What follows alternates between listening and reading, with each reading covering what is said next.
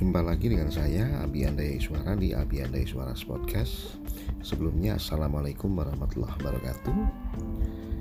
Pada podcast atau channel kali ini kita akan berbincang ya mengenai meditasi. Jadi rasanya sebenarnya meditasi ini sesuatu yang sudah kita kenal, sudah kita ketahui, tapi di kalangan masyarakat umum sebenarnya meditasi ini masih belum bisa secara utuh dipahami ya atau banyak mismakna atau misdefinisi yang menyebabkan orang-orang ini berpikir bahwa meditasi ini menjadi sesuatu yang sangat sakral ya dan sesuatu yang selalu berhubungan dengan spiritual keagamaan. Tapi sebelum sampai ke sana,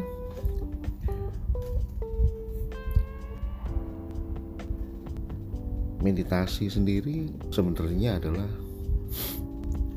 bisa dikatakan sebagai sebuah cara atau metode ya yang dilakukan oleh seseorang untuk mencapai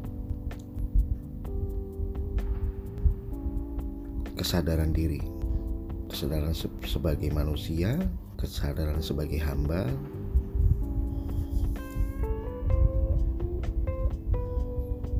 yaitu dengan melalui pencapaian ketenangan pikir, melalui mencapai ketenangan fokus atau konsentrasi dengan cara pengaturan nafas dan ada banyak hal lain yang bisa dilakukan ya untuk bisa mendukung supaya proses meditasi ini bisa berhasil. Beberapa kalangan menyampaikan bahwa meditasi ini sama dengan tapa berata atau samadhi.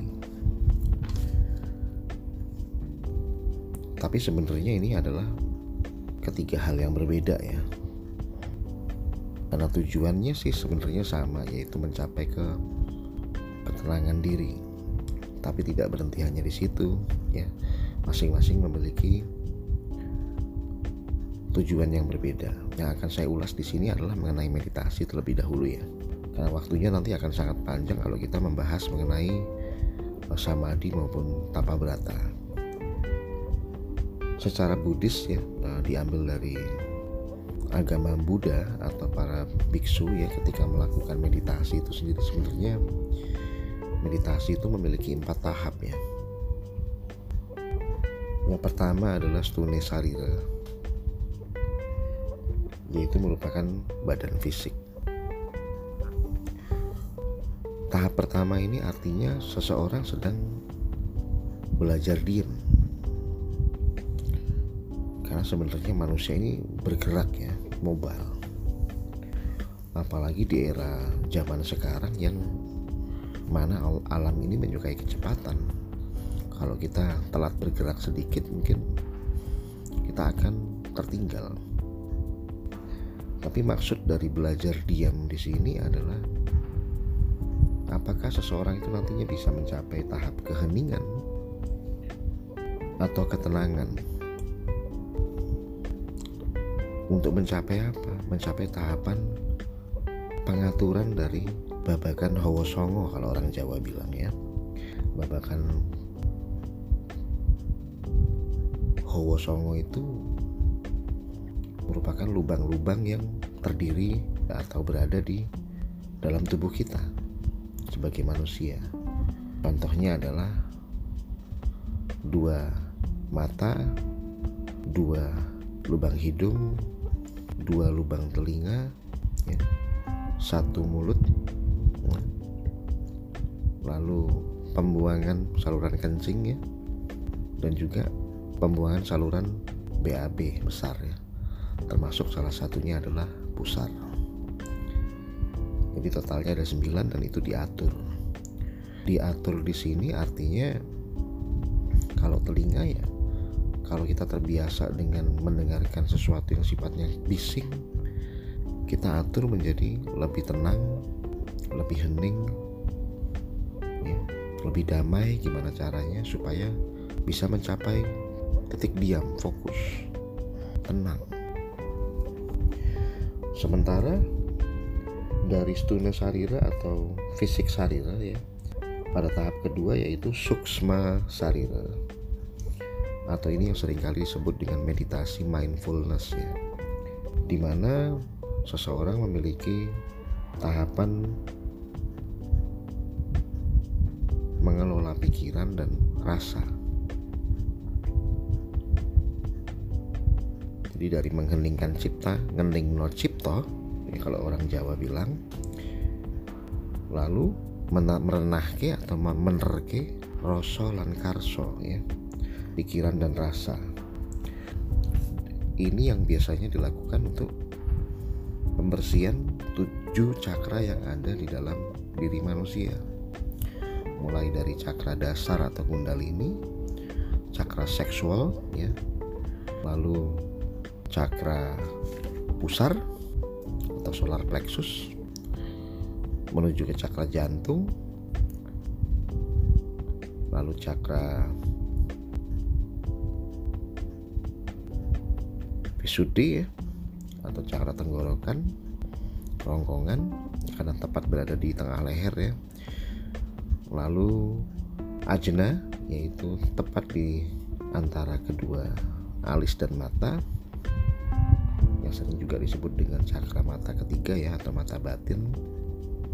Yang terakhir adalah cakra mahkota yang tepat berada dua atau tiga jari di atas ubun-ubun ya atau kepala. Kalau anda ingin mempelajari cakra lebih dalam ya bisa mempelajari yoga prana dan juga reiki ya. Karena di sana dipelajari cakra dengan lebih detail mengenai bentuknya, letaknya, terus uh, fungsinya masing-masing, terus bagaimana cakra ini fungsi dan manfaatnya buat kesehatan, ya buat kerejekian dan lain-lain. Itu semua dipelajari di uh, yoga tantra dan juga reiki ya sebagai informasi, cakra yang saya sebutkan ini adalah merupakan cakra mayor atau cakra besar. Ada lagi cakra-cakra lain dalam tubuh yang jumlahnya itu sekitar 360-an ya. Termasuk cakra tiante yang sering kali dipelajari dan digunakan di ilmu tenaga dalam ya. Bagi orang-orang khusus yang belajar pernafasan dan tenaga dalam ini cakra tiante ya yang letaknya ada di atas perut sedikit agak ke sebelah kiri ya. Ini sangat berguna banget untuk uh, olah nafas ya. Jadi di meditasi kedua ini digunakan untuk pembersihan ketujuh cakra tadi yang tujuannya adalah dengan tujuh cakra dibersihkan tujuannya adalah mencap bisa mencapai tahap intuisi jadi bukan cuma ketenangan fisik saja tapi bisa mencapai tahapan intuisi berpikir. Berikutnya adalah meditasi karana sarira ya merupakan tahapan yang ketiga yang sebenarnya kalau dalam bahasa Buddhisnya ini merupakan kesadaran Atman. Kalau dalam bahasa kita sehari-hari ya artinya kita berjumpa dengan roh sejati di dalam diri sendiri Artinya tujuan dari meditasi ini adalah menemukan diri sejati yang ada di dalam diri. Dengan bertemu dengan roh sejati diri sendiri, artinya tahapan-tahapan yang harus dilewati adalah berupa tahapan keberpasrahan. Dan biasanya disertai ya eh, nggak semuanya tapi banyak sekali dari orang-orang yang menjalankan meditasi sampai ke tahap ini mereka itu bisa mencapai tahapan lepas dari tubuh. Yang mungkin kalau orang Jawa bilang ya levelnya sudah masuk ke Rogo Sukmo. Atau biasanya pertemuan dalam mimpi atau pertemuan dengan ruh pribadi diri ya. Sedulur papat kalimo pancar ya. Sedulur papat di sini tidak akan saya jelaskan secara detail juga ya karena merupakan bagian dari ruh yang ada di dalam diri kita ya. Yang memiliki ciri masing-masing. Dan biasanya kalau bertemu dengan ruh pribadi ya kita akan melihat seseorang yang persis dengan diri kita. Tapi penampilannya akan lebih bersih lebih anggun ya lebih terlihat lebih rapih lebih cantik lebih cakep ya lebih terpelajar dan tujuannya apa? Ya mengenal diri. Ya kalau dalam Islam ya man arafahu nafsahu faqad arabahu rabbahu yang artinya barang siapa yang bisa mencapai tahapan mengenal dirinya sendiri maka dia akan mengenal siapa Tuhannya. Dan ini adalah titik dimulainya kita mulai mengenal titik spiritualitas Tuhan ya. jadi benar-benar kita akan menemukan banyak sensasi-sensasi yang sifatnya memang sedikit mistis kalau orang bilang. Mistis itu memang agak susah lepas dari spiritualitas tapi tanpa adanya kejadian-kejadian mistis atau saya sebut metafisika ya. Karena uh, hidup ini terbagi menjadi dua antara fisika dan metafisika ya. Fisika itu sesuatu yang sifatnya adalah kebendaan atau material. Sementara kalau metafisika jadi artinya sesuatu yang sifatnya goib ya mistis orang sebut. Dan ini memang nggak pernah terlepas dari manusia.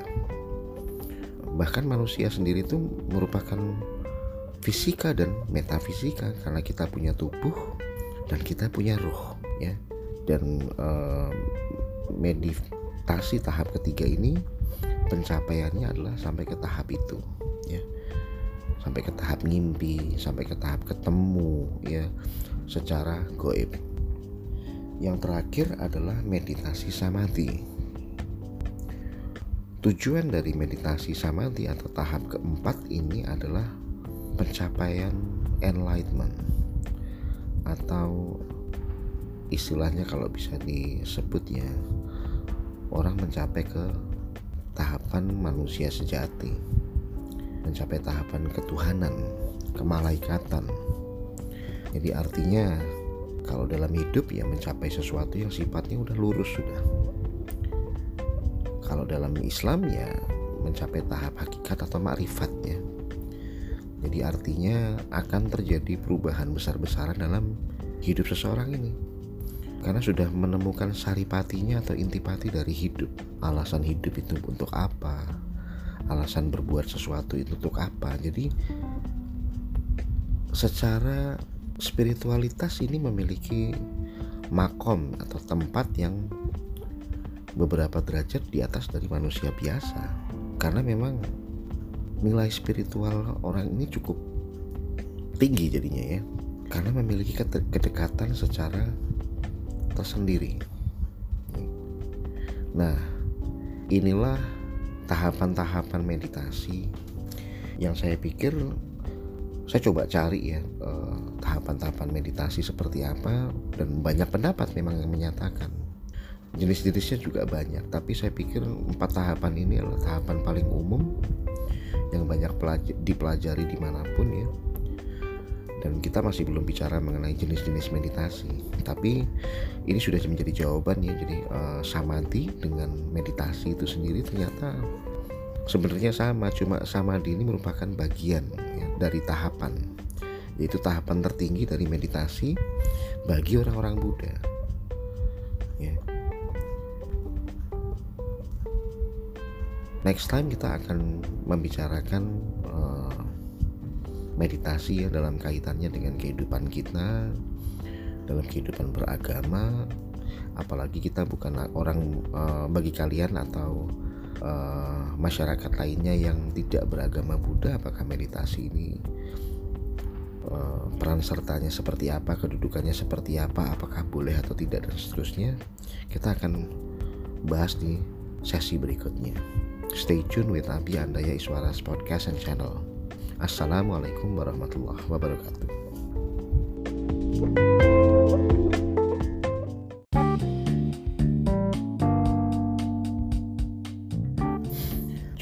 dengan saya Abi Andai Suara di Abi Andai Suara Podcast and Channel. Sebelumnya Assalamualaikum warahmatullahi wabarakatuh.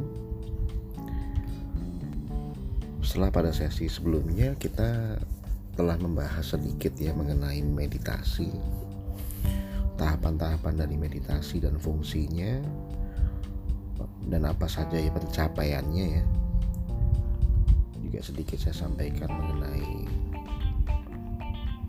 hal-hal yang terkait dengan masing-masing tahap. Saya juga sempat menyebutkan mengenai bahwa meditasi ini adalah sebuah metode atau sebuah cara yang dilakukan oleh seseorang dalam mencapai tahapan ketenangan hingga akhirnya mencapai tahapan kesadaran diri. Jadi tergantung dari tahap dari meditasi yang dilakukan.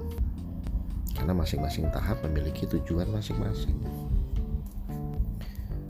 Ada banyak pertanyaan yang sampai ya ke saya yang menanyakan mengenai sebenarnya meditasi itu apakah perlu dilakukan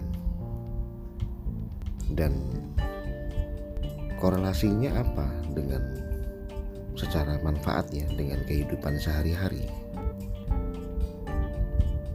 Siapa saja yang bisa melakukan meditasi atau harus melakukan meditasi? Juga sampai pertanyaan-pertanyaan seperti, "Loh, saya ini agamanya non-Buddha, bukan Buddha. Di agama saya tidak diajarkan meditasi. Secara khusus tuh nggak ada."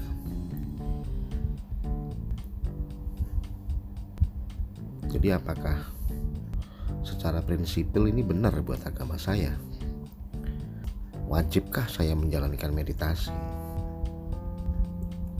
Nah kalau saya mau mencoba menjawab pertanyaan-pertanyaan tersebut ya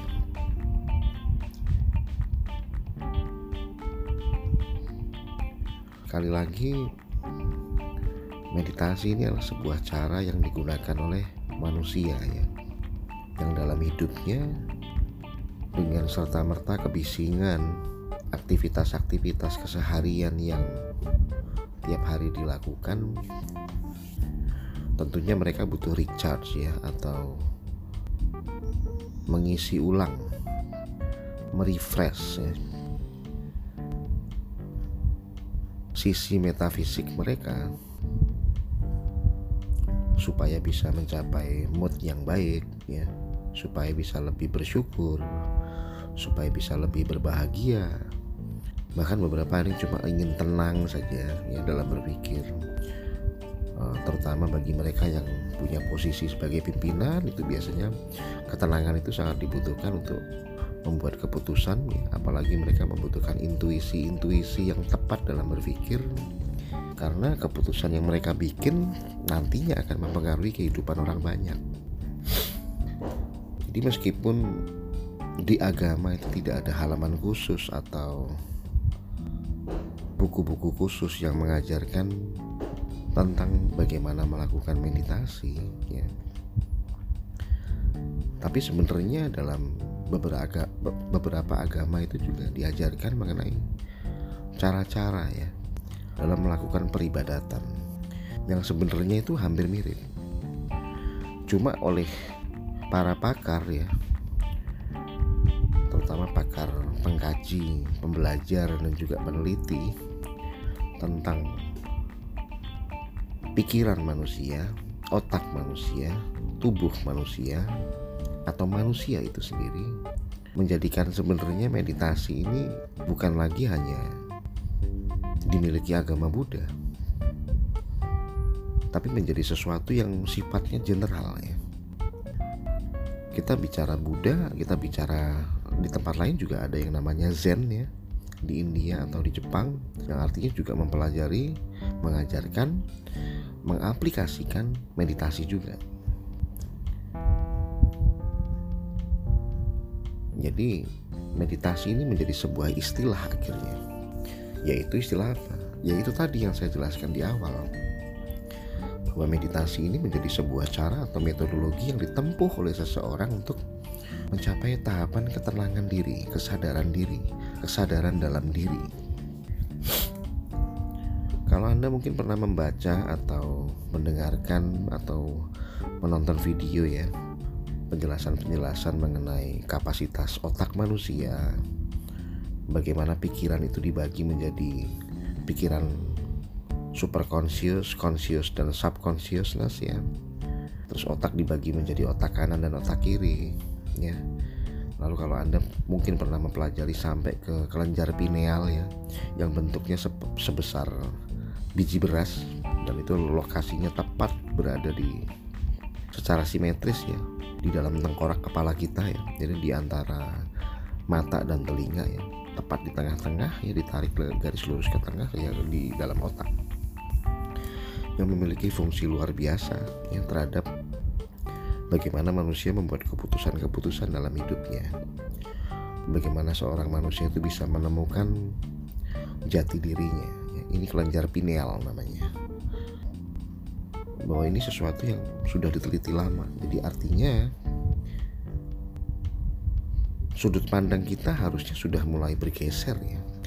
Karena meditasi itu bukan lagi sesuatu yang sifatnya tabu dan sakral tapi menjadi sesuatu yang harusnya kita coba buka diri untuk pelajari, bahkan lakukan karena memiliki manfaat-manfaat yang luar biasa, seperti contohnya untuk kehidupan, untuk motivasi diri, ya, untuk uh, menemukan jalan hidup, ya. Artinya memiliki manfaat-manfaat yang luar biasa dalam kehidupan kita bahkan saya sendiri seorang Islam ya seorang Muslim. Kalau saya kaitkan dengan meditasi dengan ketenangan diri ketika sembahyang ya ketika menjalankan wiridan atau bertasbih ya atau mungkin membaca wirid membaca sesuatu yang sifatnya diulang-ulang dibaca dalam hati ya dibaca menggunakan biji tasbih sampai ratusan kali ya ketika menjalankan sholat malam dan seterusnya itu tentunya kan dibutuhkan kekusyuan dan kekusyuan ini ya sebenarnya kalau kita bandingkan ya gerakan sholat ini sebenarnya bisa dikatakan gerakan yoga. Karena kalau anda pernah melihat para dokter-dokter muslim ya yang mungkin pernah menjadi bagian dari dan juga ulama-ulama ya itu telah mempelajari mengenai gerakan-gerakan sholat. Bahwa itu luar biasa. Sembahyang atau sholat itu sendiri memiliki manfaat yang sangat besar buat kesehatan tubuh ya, secara fisikal. Di, ini sesuatu yang luar biasa di mana sebenarnya meditasi gerak ini dilakukan. Karena orang berpikir bahwa meditasi itu hanya bisa dilakukan dengan duduk dan diam Padahal ada meditasi yang dengan rebahan. Ada meditasi yang juga dilakukan secara yoga, secara tantra ya. Tantra sendiri terbagi ya. Ada kama tantra ya, ada kama sutra dan seterusnya. Yang artinya gerakan. Jadi tujuannya adalah ketenangan diri, motivasinya adalah agar diri kita ini bisa mencapai ketenangan. Ketenangan apa? Ketenangan dari pikir dan ketenangan dari rasa. Untuk mencapai kesadaran diri yang paling dalam.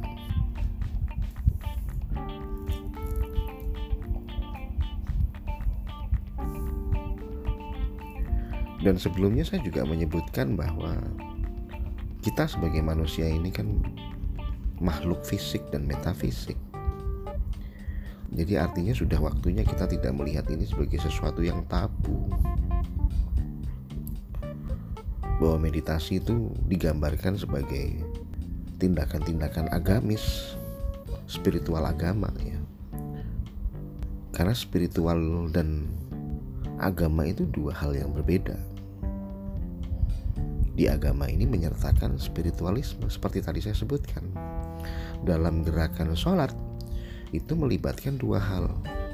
Fisika yaitu tubuh, fisik dan juga metafisik. Metafisiknya apa? metafisiknya adalah pikiran kita, roh kita, soul kita harus menyertai gerakan tubuh dalam kekusyuan. Kusyuk itu sendiri artinya adalah kesadaran diri yang paling dalam, menyadari bahwa kita sedang melaksanakan sholat, berhadapan dengan Sang Pencipta, menyadari apa yang kita baca. Makanya di seri sebelumnya saya juga sempat menyebutkan empat elemen manusia, ya pikiran, ucapan, perasaan, dan juga action. Dan itu semua adalah kalau dalam gerakan sholat ini terkait satu sama lainnya. Ya nanti akan kita bahas dalam sesi tersendiri ya mengenai gerakan sholat, gerakan apa sih gerakan sholat, bacaan sholat dan kekusyuan itu sendiri kaitannya dengan meditasi, kaitannya dengan pikiran, kaitannya dengan energi dan seterusnya sampai manfaatnya dengan kehidupan kita sebagai manusia. Stay tune with Abi Andaya Iswara channel and podcast. See you next time. Assalamualaikum warahmatullahi wabarakatuh.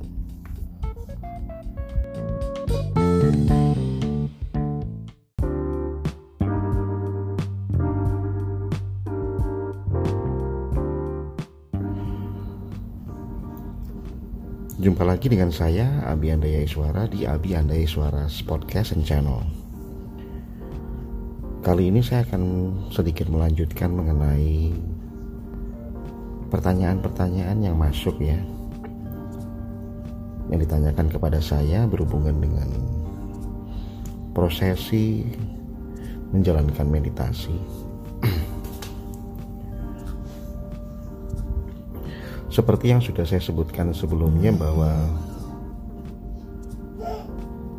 sebenarnya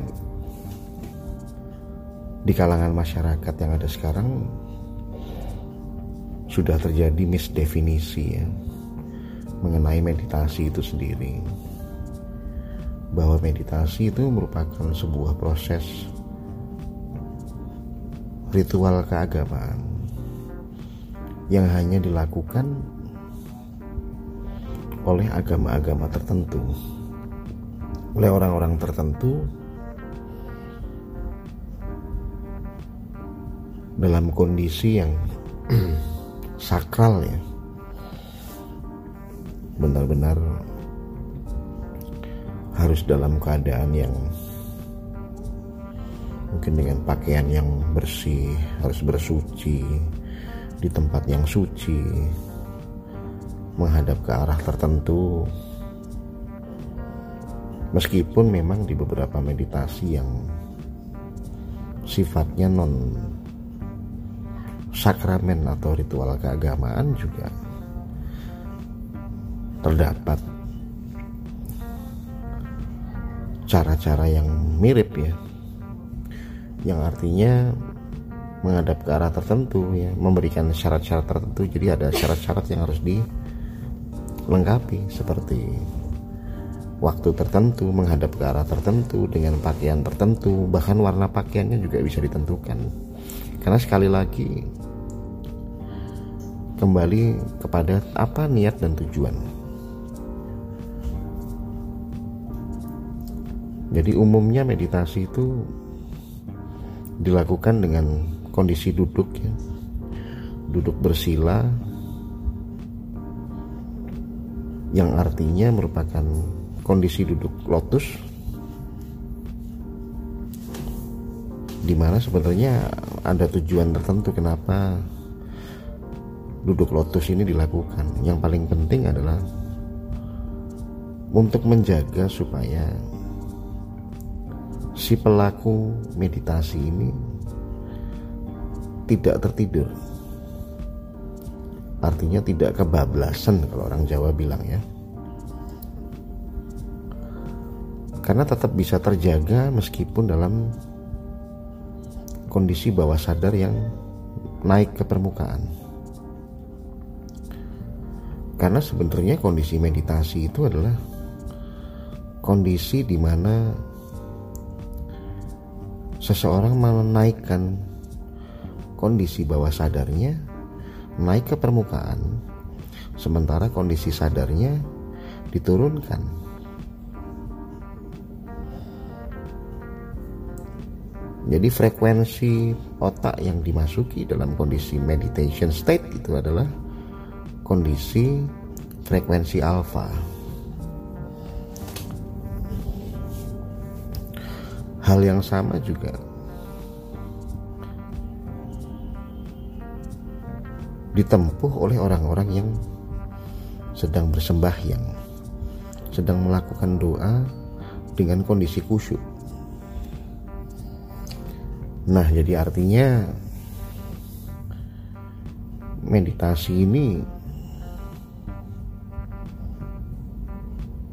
bisa dikatakan hal yang sebenarnya secara sehari-hari itu sudah kita lakukan. Jadi kalau saya pribadi menyebut meditasi ini sebagai istilah. Istilah dari sebuah cara atau metode yang digunakan ya, untuk mencapai kondisi kesadaran bawah sadar, kesadaran tinggi. Kalau orang bilang mencapai super conscious atau subconscious mind.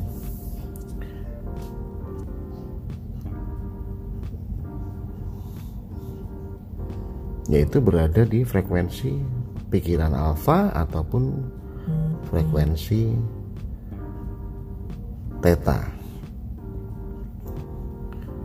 Yaitu di antara 4 Hz sampai ke 10 Hz ya.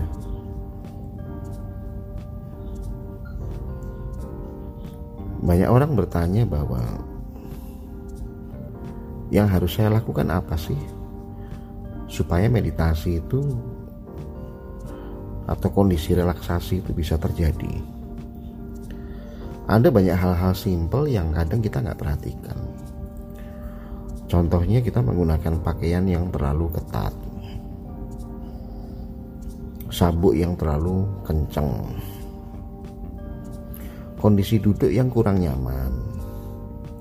Atau ketika semua udah nyaman udah oke udah udah pakai pakaian yang longgar ternyata kita terlalu banyak gerak. Jadi beberapa hal yang harus diperhatikan adalah berpakaian ya yang biasanya pakai jam dilepas.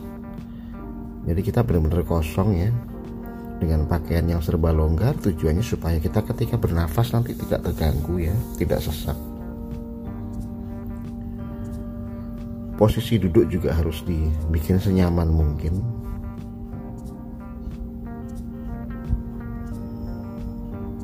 Lalu milikilah niat. Itu hal berikut yang harus dimiliki. Niat ini sebagai permulaan supaya kita tahu bahwa kita ini sedang ingin melakukan sesuatu. Karena tanpa adanya niat akan susah nanti mencapai tujuannya. Karena niat itu seperti dasarnya dari melakukan sesuatu.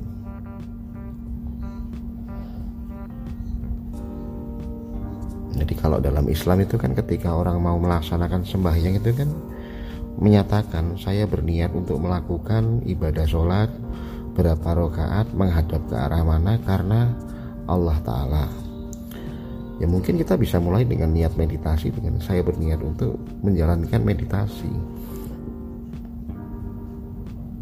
Duduk secara sadar menghadap sang ilahi.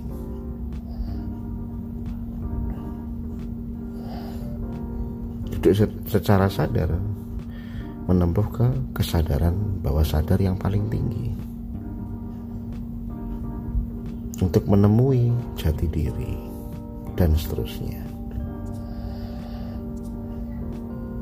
Hal berikutnya yang harus diperhatikan adalah pengaturan nafas. Pengaturan nafas ini sangat penting ya. Keluar perhatikan keluar dan masuknya nafas melalui lubang hidung tidak terburu-buru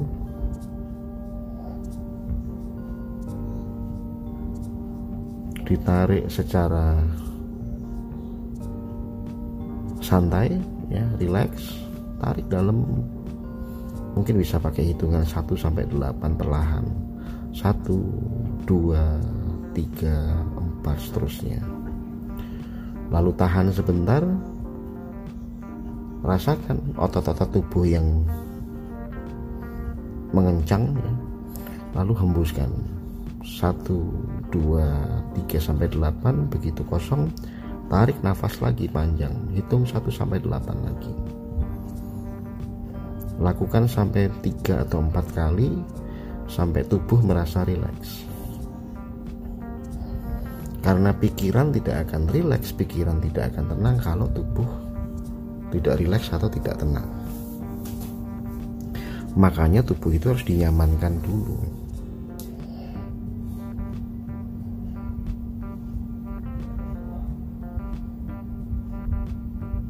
Nah kalau sudah memejamkan mata ketika kondisi seseorang memejamkan mata mata ini merupakan salah satu jendela informasi yang merekam seluruh kejadian yang kita mau dan kita tidak mau. Ini adalah camcordernya. Disimpan ke mana? Microchip penyimpanannya atau hard disk drive-nya itu ada di pikiran kita, di otak kita, di pikiran bawah sadar. Rekaman-rekaman baik maupun rekaman-rekaman buruk akan terekam. Karena apa? Karena pikiran sadar itu masih bisa memilah mana baik mana buruk tapi pikiran bawah sadar itu tidak bisa memilah mana yang baik, mana yang buruk. Semuanya terekam. Makanya begitu seseorang melakukan pengaturan nafas, mata sudah mulai dipejamkan, maka dalam beberapa detik akan muncul gambaran-gambaran yang entah kapan kita melihatnya tiba-tiba muncul bisa jadi hari ini, bisa jadi tadi siang, bisa jadi tadi malam, bisa jadi entah kapan tahun tiba-tiba muncul. Nah, kebanyakan kesalahan dari orang-orang yang melakukan meditasi itu adalah terlalu terbuai dengan gambaran yang lewat. Gambaran itu akan lewat seperti slide ya, slide PowerPoint dalam presentasi. satu berganti dengan yang lainnya, bergeser, bergeser. Lalu ketika kita sudah terbuai dengan satu gambaran cetuk ya, berhenti, kita mulai muncul pertanyaan, oh ini gambaran ini ya yang ketika saya begini ya, nah ketika sudah mulai tenggelam, maka konsentrasi kita terhadap pengaturan nafas akan hilang. Kesadaran akan kembali naik. Karena muncul apa? Logika. Tandanya kita masih di frekuensi beta itu adalah ketika logik masih main.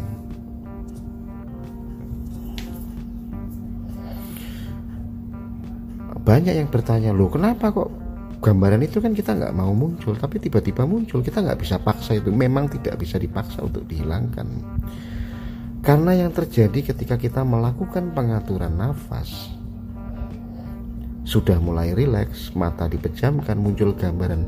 Hal tersebut sebenarnya sedang terjadi penataan memori pikiran.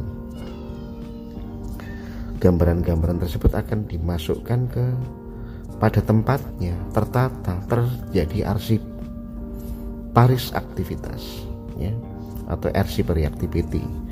Jadi dokumen-dokumen tersebut diarsipkan oleh otak kita, oleh pikiran kita, ditata supaya tidak lagi secara sembrono mudah muncul.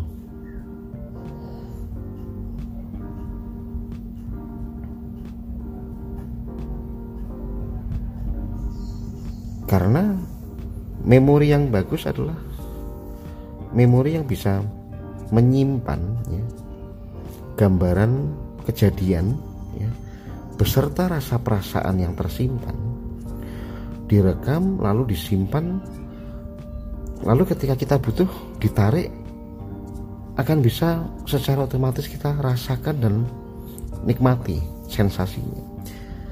Contohnya ketika saya menanyakan ke anda saat ini pernah tangannya teriris sama pisau coba bayangkan tangan anda saat ini teriris sama pisau. Anda mungkin bisa mengkernyitkan dahi karena mungkin anda merasakan sakitnya teriris pisau.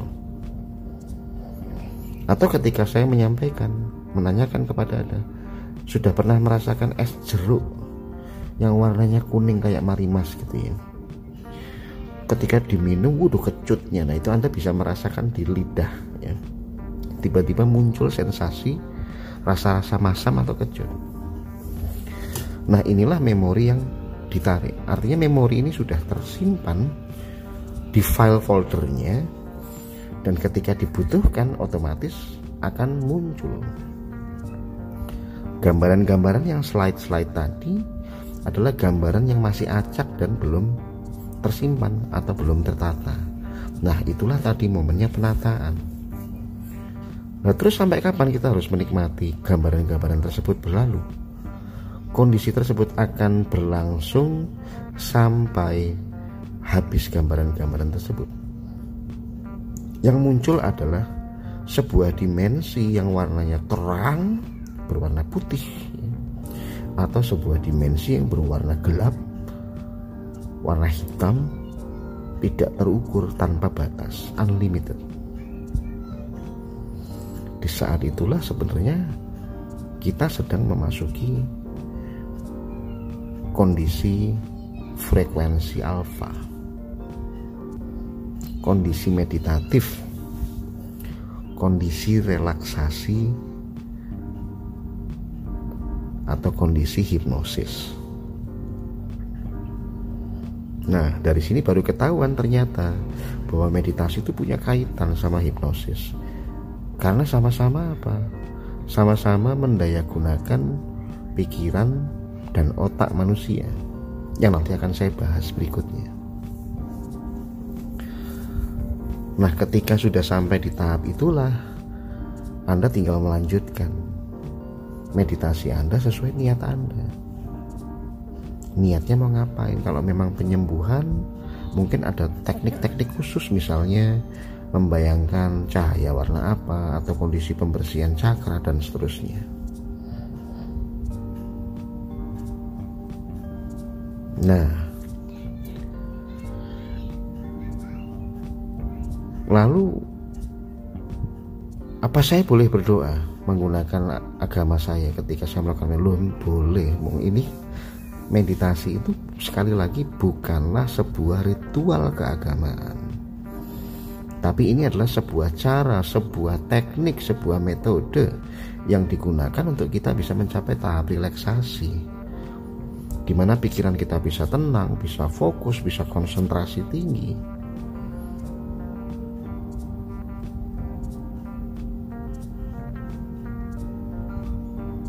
Kalau Anda berpikir bahwa dengan berdoa itu akan menjadikan Anda lebih baik, tentu saja persilahkan berdoa. Karena biasanya kalau dimulai dengan doa itu akan lebih baik. Akan lebih percaya, belief sistemnya akan lebih bagus. Karena merasa terjaga. Karena merasa terlindungi.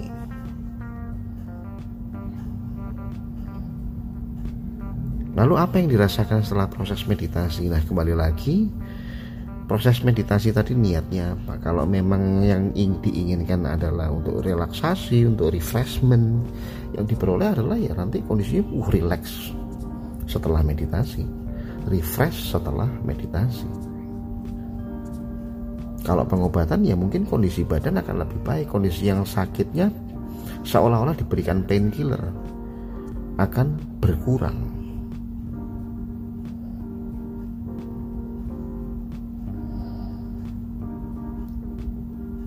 Lalu meditasi itu apakah cuma bisa dilakukan dalam kondisi duduk? Tidak. Kembali lagi meditasi ini kan mengikuti kondisi duduknya kita. Kondisinya kita itu mau senyaman itu yang model apa? Mau sambil tiduran boleh. Mau sambil bersandar boleh. Mau sambil tengkurap kalau nyaman boleh, tapi memang tidak disarankan yang disarankan umumnya adalah kondisi posisi duduk lotus ya dengan kaki bersila lalu kakinya itu uh, saling nyelip ya seolah-olah membentuk bunga lotus ya. Atau dalam kondisi misalnya kalau kaki memang mudah kram dan seterusnya mungkin kaki bisa diselonjorkan diluruskan. Tapi kondisi pinggang karena mungkin mudah sakit bisa disandarkan atau mungkin ditambahin sedikit dengan bantal. Mudahkan diri anda. Anda bahkan bisa duduk di sofa tidak harus duduk di lantai jangan terkotak-kotakkan dengan pandangan-pandangan yang atau eh, pengetahuan-pengetahuan yang menjadikan meditasi ini sebuah metodologi yang aneh dan sempit ya. Kecuali kalau memang anda nyemplungnya ke sana. Tapi kalau anda ingin gunakan ini sebagai untuk proses relaksasi feel free Oke, saya pikir cukup untuk sesi kali ini. Stay tune di Abiandai Suaras Podcast dan channel untuk mendapatkan lebih banyak informasi menarik lainnya tentang meditasi, prana, law of attraction, dan lain sebagainya. See you and bye. Terima kasih.